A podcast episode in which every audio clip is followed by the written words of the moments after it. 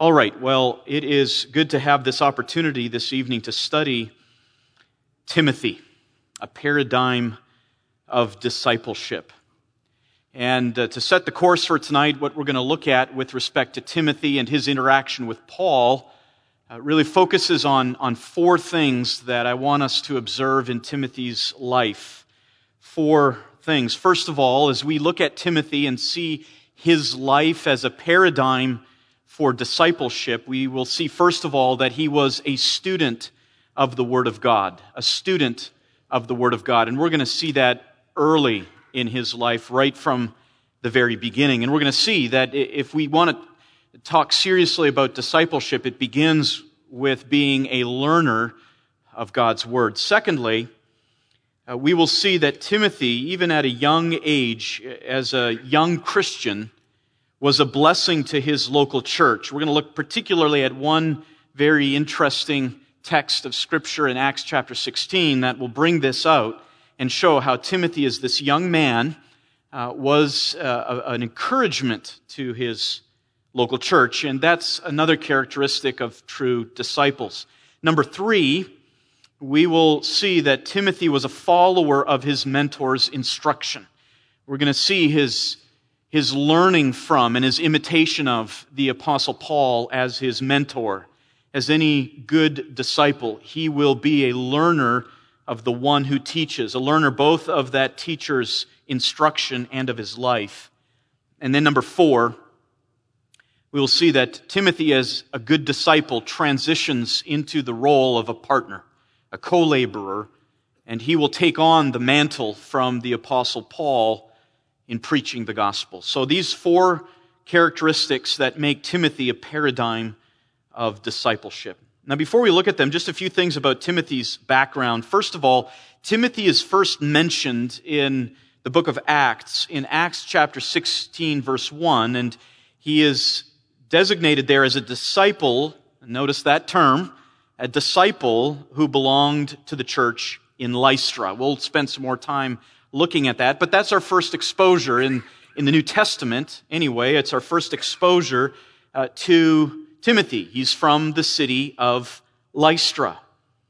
As well, we learn from that text that Timothy was the son of a mixed marriage. He had a Greek father, a, a Gentile father, and a Jewish mother. Now, according to Jewish tradition, uh, the son of a mixed marriage would actually trace his ethnicity through the mother. And so in this case, Timothy was technically a Jew, even though his father was a Gentile. Now, we don't really know anything about Timothy's father. In fact, the only thing we know about Timothy's father is that he prohibited his son Timothy from being circumcised as a child.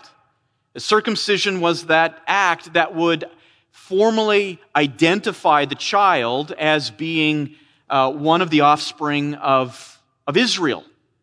Uh, but for some reason, Timothy's father did not allow that to happen. Now, at best, that means that perhaps Timothy's dad was somewhat interested in Judaism, Perhaps he was a God-fearer, but not a full proselyte. He himself probably was, the father was probably never circumcised, and so circumcision to Gentiles was an abomination, and so he wouldn't let his son be circumcised. But more likely, uh, based on this, it, we can come to the conclusion that Timothy's dad was probably just a, a regular Gentile polytheist, just a, a, a regular pagan, married to this Jewish woman. And what we're going to find out a little bit as we get into this is that Jewish uh, is, is, that Timothy's mother was the one to bring the scriptures to her son as a devout Jew, and we'll talk about that in just a minute. But the father played no role, as far as we can tell, in any kind of spiritual development in Timothy. Finally, one more thing about Timothy. Uh, really, what brings Timothy into the spotlight is Paul's selection of Timothy at the start of the second missionary journey, really as a parallel to the role that Mark had played on the first missionary journey. Mark, who had joined Paul and Barnabas on that first missionary journey as an assistant. Timothy is this kind of a man at the beginning of the second missionary journey. He joins Paul and Silas as we read at the beginning of Acts chapter 16. Now, just in summary, before we get into these specific qualities of Timothy, I like these two quotes. One by F. F. Bruce, who said, Of all the members of Paul's circle, there was none with whom he formed a closer mutual attachment than Timothy. Now, Timothy comes into Paul's life on the second missionary journey, uh, and that's around AD 50 and Paul dies around AD 66. So Timothy spends really 16 years closely identified with Paul. So it's not even half of Paul's life, but it is a, it is a, about a quarter of Paul's life. But Timothy was so closely attached to Paul that when we think of Paul today, we almost automatically think of Timothy at his side. These, uh, these two men were joined very closely together. Another quotation here by D. Edmond Hiebert says this Their association, the association of Paul and Timothy, was longer and more continuous than that of any other of Paul's companions, with the possible exception of Luke. We'll talk about that in two weeks. Luke. Of all his associates, none seems to have been so dear to Paul as Timothy. Now let's look at why this was. First of all, Timothy was a disciple, and, and Timothy's discipleship is first of all reflected in the fact that he was a student of the Word of God. He was a student of the Word of God, and this scene that helps us uh, develop this understanding of Timothy is actually the scene of Timothy's own upbringing at home. Timothy's discipleship began there, not under Paul. Timothy's discipleship began as actually a disciple of his own mother and grandmother. In 2 Timothy 1 verse 5, when Paul writes to Timothy at the end of his life, AD 65, perhaps AD 66, Paul writes to Timothy these words, For I am mindful of the sincere faith within you, which first dwelt in your grandmother Lois and your mother Eunice. And I am sure that it is in you as well. Pointing to the fact that when, when we talk about Timothy's faith in the one true God, it actually is traced back not to Paul uh, specifically as the origin, humanly speaking, but humanly speaking, it traced back all the way to Timothy's grandmother, which goes to show that some of you here are grandparents and, and you can play a role uh, in bringing the faith to your grandchildren. And you need to take that very, very seriously. That you need to be the, the grandfather, uh, not just leaving it to the grandmother like Lois, but the grandfather who brings a sincere faith into the household. And secondly, in 2 Timothy 3.15, we, we read this, even more detailed, uh, detailed description about Timothy's upbringing. We, Paul, Paul says to Timothy, and that from childhood you have known the sacred writings, the Hebrew scriptures he's referring to here, which are able to give you the wisdom that leads to salvation through faith, which is in Christ Jesus. A reference to those Old Testament prophecies about the coming Messiah who would atone for the sins of his people.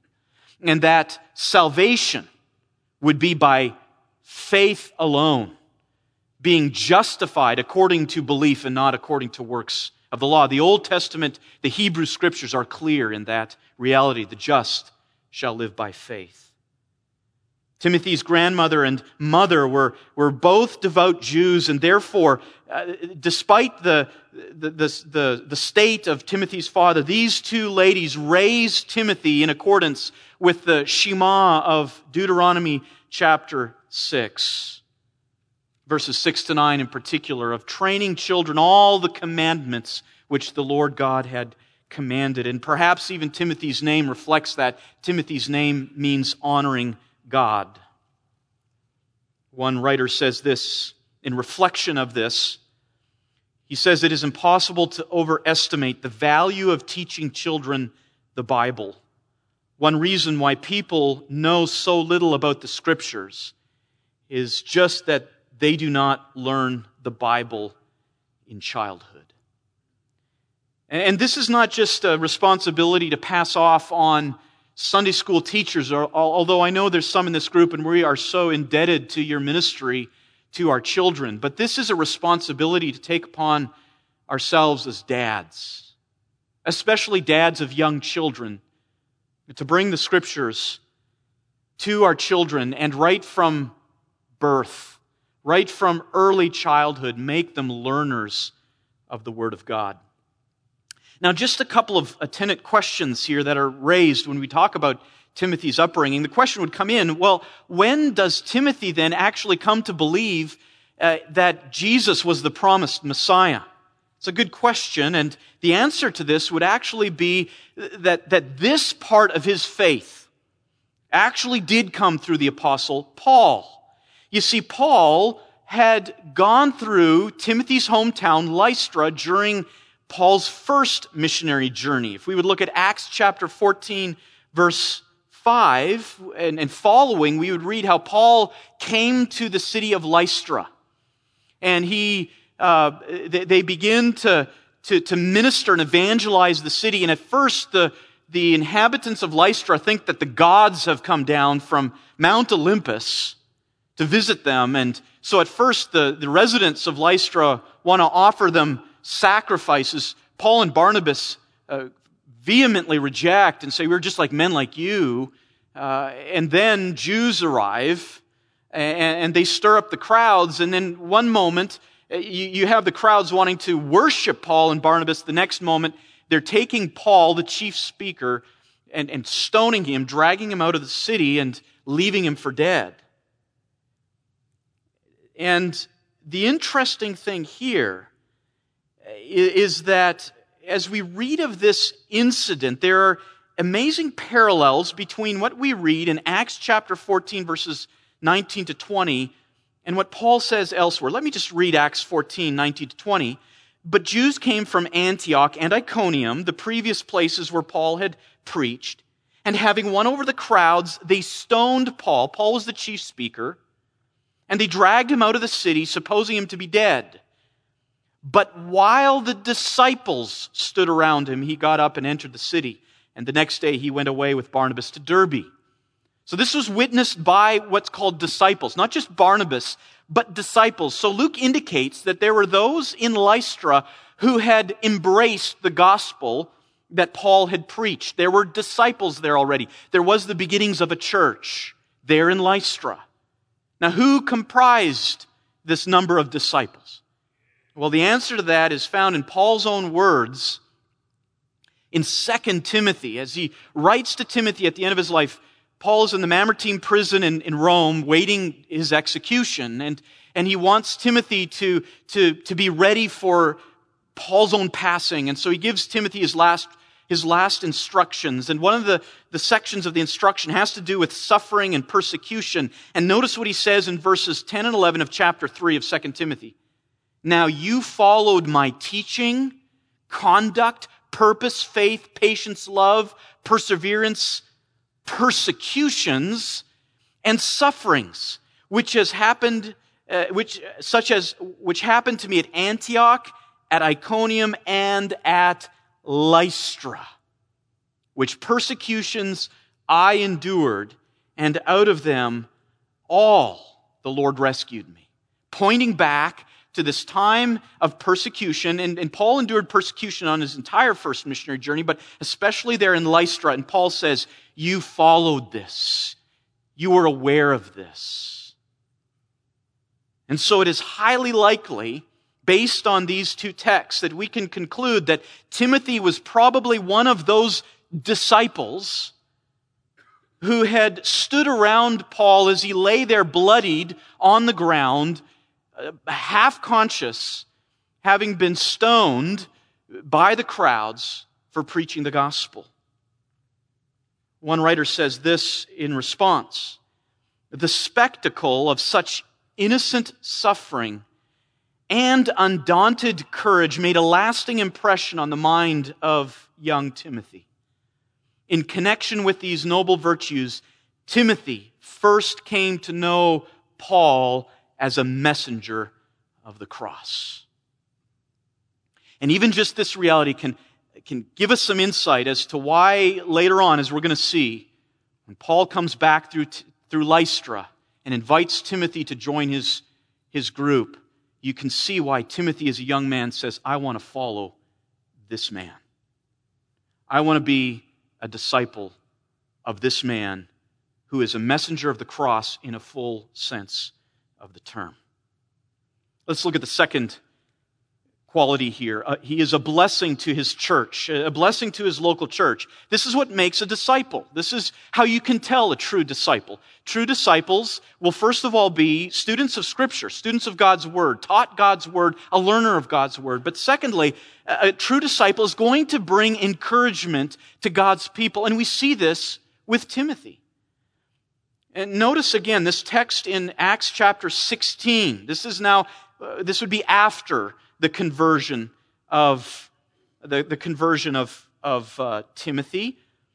And Paul is on his second missionary journey now, and he comes back through this region of Lystra. And we read these words Paul came also to Derbe and to Lystra, and a disciple was there named Timothy, the son of a Jewish woman who was a believer, but his father was a Greek. Now get this, he was well spoken of by the brethren who were in Lystra and Iconium. Paul wanted this man to go with them, and he took him and circumcised him because of the Jews who were in those parts, for they all knew that his father was a Greek. Notice that, first of all, Timothy here is called again a disciple. He's called a disciple. In fact, what's interesting to note is that in, in the original, in, in Luke's Greek, as he describes this scene, he actually adds this exclamation, uh, Behold! And so the text would read this way. If we would bring this into the English translation, it would read this. Uh, Paul came also to Derbe and Lystra, and behold, there was a disciple there named Timothy. And, and it's as if Luke has this sense of excitement that there is this new person coming onto the scene who's going to enter Paul's circle, and it's this young disciple, Timothy. At this early stage in his life, Timothy had attracted the approval uh, uh, uh, of, of these believers there in Lystra and, and of Paul as well. And so he is described as being well spoken of. He had a good testimony. He brought encouragement into the church. Uh, where he was, people liked to be with him. Even though he was young and perhaps timid in the faith, he was one of those who, who brought this sense of refreshment to fellowship. And this is what true disciples do. True disciples are not those who always bring negativity to the context. They are those who will bring encouragement. And certainly the believers in Lystra, this early church, spoke well of Timothy. And in fact, not only they, but the believers in the next city had also heard of this Timothy. Perhaps Timothy had visited, and they too, in this other local church, had become encouraged by Timothy's lifestyle. Now, a quick question that comes in response to Acts 16, 1 to 3 is why did Paul have Timothy circumcised? What's the, what's the deal behind that? Remember back just a little bit previous to Acts 16, Acts 15. In the beginning of Acts 15, Paul is in Antioch. And some Judaizers come from Jerusalem and start telling the Gentile believers in Antioch Listen, if you want to be part of the church, if you want to be a true disciple, you have to be circumcised. You have to become a Jew before you can become a Christian. These are just Gentiles. And, a great dissension arose, Luke says in Acts 15, or uh, beginning of Acts 15. And so Paul heads down, very worked up to Jerusalem, and they, they all get together and they agree circumcision is not part of the gospel. Circumcision is not necessary for Gentiles. And even Titus goes with them. Titus is just a purebred Gentile. And you can imagine Titus showing up there in Jewish Jerusalem, pretty much the only Gentile around, and they're all talking about him and his lack of circumcision. A little bit uncomfortable for Titus. But Paul leaves Jerusalem with Titus not being circumcised, but being fully welcomed as a brother in the Lord. So Titus wasn't circumcised, but then why Timothy? The answer is, is actually uh, simple that the reason why Timothy was circumcised had to do with Timothy's lack of circumcision as a Jew being an obstacle to the evangelization of other Jews. You see, Timothy, as an adult male with a Jewish mother, being of the ethnicity of Abraham, was an affront to the Jewish people. They wouldn't listen to him if they knew that he wasn't circumcised. It was almost better to listen to a Gentile who wasn't circumcised and had good reason not to be than to listen to a Jew who had never been circumcised. So Paul goes and circumcises Timothy for one reason, and that is to remove an obstacle to the preaching of the gospel.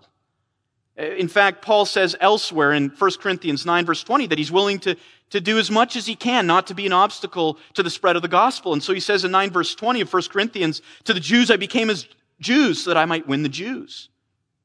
And we see that with Timothy at the beginning of his life. Nothing to do with salvation, only to do with the furtherance of the gospel. Another quick question that's raised here is how old was Timothy when Paul, when Paul invited him as an assistant? This is an interesting question. There's not a lot that we can look at, but there is one text that would suggest that Paul was somewhere between the ages of maybe as young as 17, perhaps as old as 27, when Paul invites Timothy to join him on his missionary journeys. And the reason uh, that we can draw this conclusion is that in, in 1 Timothy 4, verse 12, there is a description used of by Paul to describe Timothy. He says, Let no one look down on you in your youthfulness. Paul writes that uh, around AD 64, perhaps, AD 63 and he uses the term youthfulness. Now, that Greek term youthfulness could be used to describe somebody between the ages of even mid 20s all the way up into age 40, not over age 40. So, at the very most, when Paul writes to Timothy in AD 63, Timothy is at the oldest 40 years old. At the oldest. More likely, I'd say, in his mid 30s. Now that's AD 63. Take 13 years away from that to AD 50 when Paul invites Timothy to join him on that missionary expedition. 13 years earlier than the writing of 1 Timothy. And so that's Timothy's age. So if he was 40 at the oldest, it meant he was 27 at the oldest when Paul picked him up there in Lystra. More likely, he was at least five years or more younger. And, and I would just say this Timothy was probably as young as 17, more likely 20, 23, uh, at the youngest, uh, when Paul picked him up. And my question in response to that is today, how many men at age 20 would fit the category of Timothy?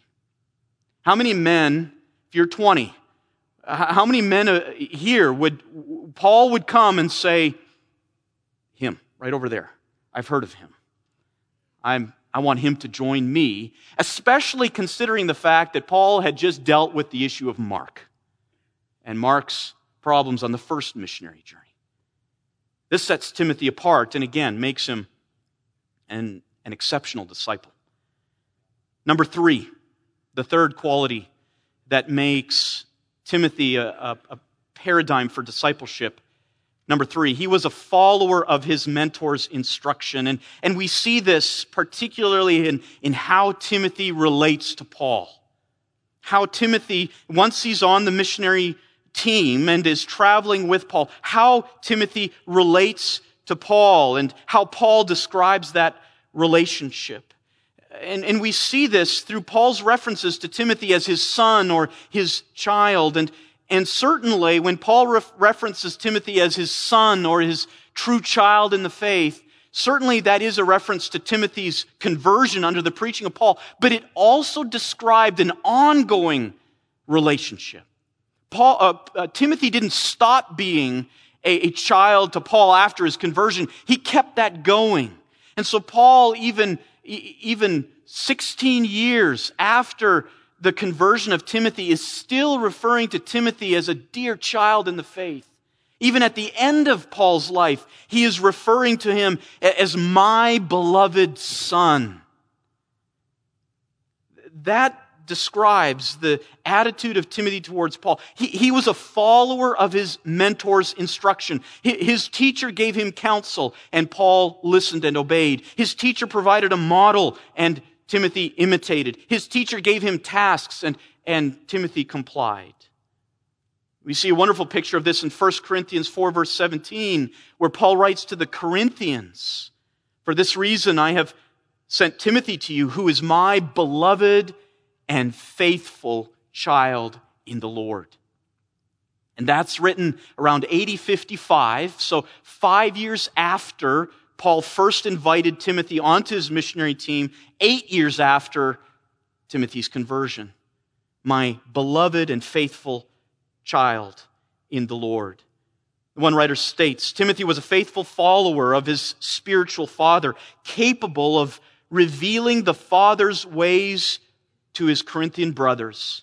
He stood in such a close relation to Paul that he had become thoroughly permeated with Paul's spirit and teaching. So much so that Paul could say to the Corinthians, Here's Timothy, believe him. Here's Timothy, he's my representative. Here's Timothy, he knows my spirit. We see this relationship also reflected in the two letters that Paul writes to Timothy. We see Timothy's uh, attitude reflected in the way that Paul addresses Timothy. And, and when we read 1st and 2nd Timothy, you don't read the kind of tone that you'll read in, in the letter to the Galatians, where Paul is dealing with a, an obstinate people, a, a stubborn people, or, or the Corinthians, they're, they're, they're chaotic and divisive. No, when Paul writes to Timothy, there's a much different spirit. And, and so you have these, these statements like 1 Timothy 6 verses 11 and 12, but flee from these things, O you man of God, and pursue righteousness, godliness, faith, and love. You can see the heart of Paul coming through in these kinds of exhortations. Or in 1 Timothy 6 verse 20, O Timothy, guard what has been entrusted to you, avoiding worldly and empty chatter, and so on and so forth. F.F. F. Bruce again states all the affection which a father could feel for a like minded son, Paul felt for Timothy. And in return, he received from Timothy all the service and devotion which a son could give his father. This is a paradigm for discipleship. This is how it is supposed to work, even within the church, as, as we talk about spiritual relationships, of spiritual childhood and spiritual fatherhood, that, that the, the, the relationship that we see in the physical world finds an analogy in the church where there are men who have sons in the faith, and we have sons who have fathers in the faith who are capable of expressing these kinds of deep emotion and gratitude. Another writer writes Timothy lived with Paul as Paul sought to imitate the example of Jesus Christ. Timothy saw the Christian life as it was set forth in the life of Paul. It was his great purpose to live up to the ideal himself and to teach other Christians how to realize the divine standard of character in the midst of their own life situations. Most men come to their understanding of what it means to be a Christian by observing the life of a true follower of Jesus. And that's so true. When you look at the, the, the, the, the leaders today, many of the leaders today will trace back their, their, their Christian life to the impact of men in the faith, whether their own fathers or other men, who invested in them at an early stage, and that that was instrumental in developing them into the pastors and elders and leaders and great husbands and great evangelists uh, that they are today. This is what it's tied to this, this kind of relationship of father to a son. And Timothy's life illustrates that. Number four, our fourth and final point. Timothy was a partner in a common cause. Uh, Timothy was not just a learner. And this is true about disciples. They don't just always stay as those who are learning. Remember one of the things that Paul says, or that the writer of Hebrews says to the Hebrews. You should be teachers already, but you're not. Right? You, you, you have immaturity. Uh, there is a time when a disciple has to stop just being a learner and he has to start doing the work. That's what makes a true disciple. A true disciple makes the transition. He, it's not that he stops being a learner, but that he takes on a new responsibility of, of actually doing the work himself. And that's what we see with Timothy. Timothy becomes a co-laborer in the gospel. And that Timothy wholeheartedly embraced the same ministry as Paul is evident in several things. Let's go through these quickly. First of all, it's evident in the way that Paul designates or delegates uh, ministry duties to Timothy he, he doesn't just have Timothy at his side all the time, but he goes through the process of, of saying, okay, now you've seen me do it. You've heard me teach it. You've observed my life. Now I want you to go and do this. You go do this and then come back to me and we'll talk about it. And we see this with, with, with Paul and Timothy. So Paul, even on that second missionary journey, just a few months after Timothy joins the group, Paul is leaving him in different places to remain with the new church, the new believers that had just been converted as Paul heads to the next city and leaves Timothy there and says, Now, now you stay there and then come back to me after a while. Uh, or elsewise, uh, Paul will, will send, he'll dispatch Timothy, as we read of uh, in the Thessalonian correspondence, of how Timothy came down to meet Paul in Athens. And, and as soon as he gets to Athens, Paul says, I'm on my way to Corinth, but Timothy, you go back up to Thessalonica. They need you there. I can't go there. You can. I'm on my way to Corinth. Go up there and minister to those believers. And Timothy does. He says it to the Corinthians I have sent to you Timothy. In Acts 19, verse 2, he sends into Macedonia Timothy. In Philippians chapter 2, verse 19, he sends to the Philippians Timothy. And then, of course, as we know, Timothy eventually becomes headquartered in the city of Ephesus, where he becomes Paul's semi-permanent apostolic delegate in that very important church in the city of Ephesus. There in Ephesus, as we read in 1 Timothy 1 verse 3, Paul leaves him there to do Paul's work. Paul uh, doesn't say that Timothy becomes one of the elders. Timothy doesn't become a bishop over churches in in, uh, in Asia Minor. No, he becomes the, the, the representative of, of Paul, Paul's apostolic delegate, Paul's apostle, Paul's sent one. Timothy's very unique role as a disciple. Secondly, we can see uh, Timothy step up into this, uh, this responsibility by the way that Paul includes Timothy in the salutations to his letters. Now, this is fascinating uh, that we see Timothy's name in almost half of the salutations uh, uh, of Paul's letters. So Paul writes 13 letters. In six of those letters, six of them, Timothy's name appears in the salutation. In the Thessalonian correspondence, Paul and Silvanus or Silas and Timothy. To the Corinthians, Paul, an apostle of Christ Jesus and Timothy. Philippians, Paul and Timothy. Colossians, Paul and Timothy. Philemon, Paul and Timothy. No other name appears like that in these salutations that often. Obviously, Paul had no problem saying, Timothy is beside me. He is a co sender of this letter. Third, we see it in Paul's description of Timothy to others. As Paul describes what Timothy is doing, we, we see how Paul describes Timothy's ministry. In 1 Thessalonians, Paul writes to the Thessalonians and says that Timothy is our brother, and then says this amazing term Timothy is not just our brother, he's God's fellow worker. Amazing. God's co laborer. That's how Paul describes his disciple. In 1 Corinthians 16, verse 10 and 11, uh, we read Paul say this about Timothy. Timothy is doing the Lord's work as I also am.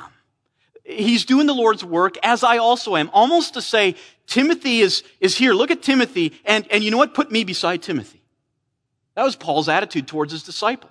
No competition. We're just doing the Lord's work. And in Romans 16 verse 21, Paul calls Timothy my fellow worker. And that word for fellow worker is the same word from which we get synergy from. Synergism. Uh, a co-laboring together. Both parts equal in their participation. That's how Paul looked at Timothy. And of course, one of the most beautiful statements that Paul ever wrote about anyone is found in Philippians chapter 2. I wish we had time just to exposit this text. It's so rich. But let me just highlight one statement from verses 19 to 24 of Philippians chapter 2. Paul says, I hope to send Timothy to you shortly, for I have no one else of kindred spirit who will genuinely be concerned for your welfare. Timothy was such a good disciple of Paul that Timothy, his, that Timothy's heart beat for the same things as Paul's. It's, it's kind of like that, you know, when a husband and wife are together for many years, they start to look like each other. And that's neither a good thing for the husband or the wife. But there's that kind of reality that takes place, right? You've noticed that maybe. And it's, it's like this way in a good sense that as Timothy spent time with Paul, he started to look like Paul. He started to beat like Paul. He, he started to be concerned like Paul. And so Paul says, no one else, no one else has the same kind of concern. And that's what disciples do. They take on the convictions and the passions and the loves of their mentors. One writer said, Never did Paul allow him such, such freedom in the praise of any of his coworkers as in this tender and generous outburst of feeling concerning one who had toiled with him in the holy work and whom he had come to esteem as his genuine son. Number four, we see it in how Paul handle, hands the baton off to Timothy, the baton of the gospel ministry. Uh, we read this in phrases like 1 Timothy 6:20, "O Timothy, guard what has been entrusted to you. I've given it to you. Now guard it." 2 Timothy 2 2, the things which you have heard from me in the presence of many witnesses, now you entrust these to others also. Or in that great closing, that exhortation of 2 Timothy 4, where Paul says, Now I solemnly charge you in the presence of God and of Christ Jesus, who is to judge the living and the dead, and by his appearance in his kingdom, Timothy, preach the word. You've received what you need, now go do it. Paul wrote these words months or perhaps weeks from his death. And finally, we see it in Paul's summoning of Timothy at the end of his life. Right at that time, through 2 Timothy, Paul summons Timothy to his side. This is Paul's final writing, takes place while Paul was in a Roman prison cell, the Mamertine prison. Paul knew his death was imminent, and he asked for two people to come and join him in addition to Luke. Luke was already there. Many had fled out of fear that they would meet the same fate as Paul. But Luke stayed, and Paul calls for two people. He says, Luke is here with me. Pick up Mark, and you come. Be with me. Be with me. Timothy was true blue and gave Paul the best that was in him. He was faithful when others flickered. Paul could count on Timothy to the limit. He could trust him anywhere and all the time. That is loyalty. And loyalty is probably the fundamental train or trait in character. Timothy would stand true when others had failed. Now, did Timothy guard what had been entrusted to him? Very interesting text. There's one more place outside of Paul's letters and Luke's writings where Timothy's name appears. Hebrews was written most likely after Paul's death. And we have this very simple statement of Timothy that indicates that after Paul's death, Timothy hadn't fled. Rather, we read this Hebrews 13 23. Take notice that our brother Timothy has been released, with whom, if he comes soon, I will see you. The idea being that somehow Timothy himself ended up in jail, in prison. And the natural assumption is that this probably was due to the preaching of the gospel. According to church history, some time later, Timothy will be martyred for his preaching of the gospel. And I'm sure that when he entered heaven, Paul was delighted to see the final destiny of his true disciple in the faith who imitated him even to the death. D. Edmond Hiebert says this Timothy had a singularly attractive character as set forth in the scriptures. He was a devoted and lovable person, warm hearted, tender, and affectionate, deeply devoted to his spiritual father and guide. He was happy to work under Paul's wise guidance and instructions.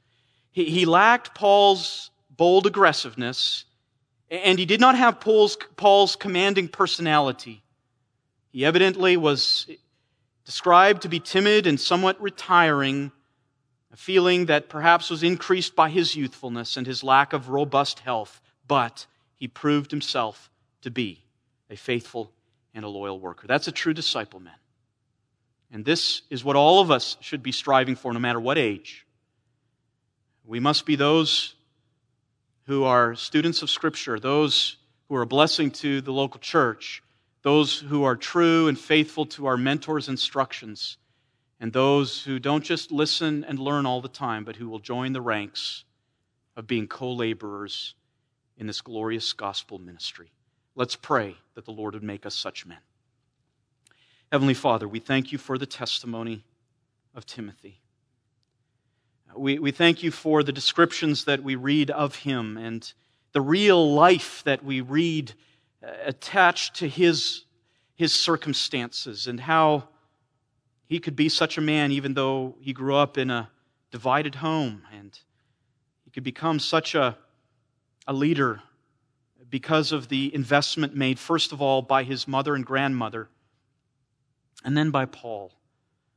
And how you have made it so that the, the beautiful charge of the gospel is is really not just something that is on paper, but it's something that's communicated by life, life to life.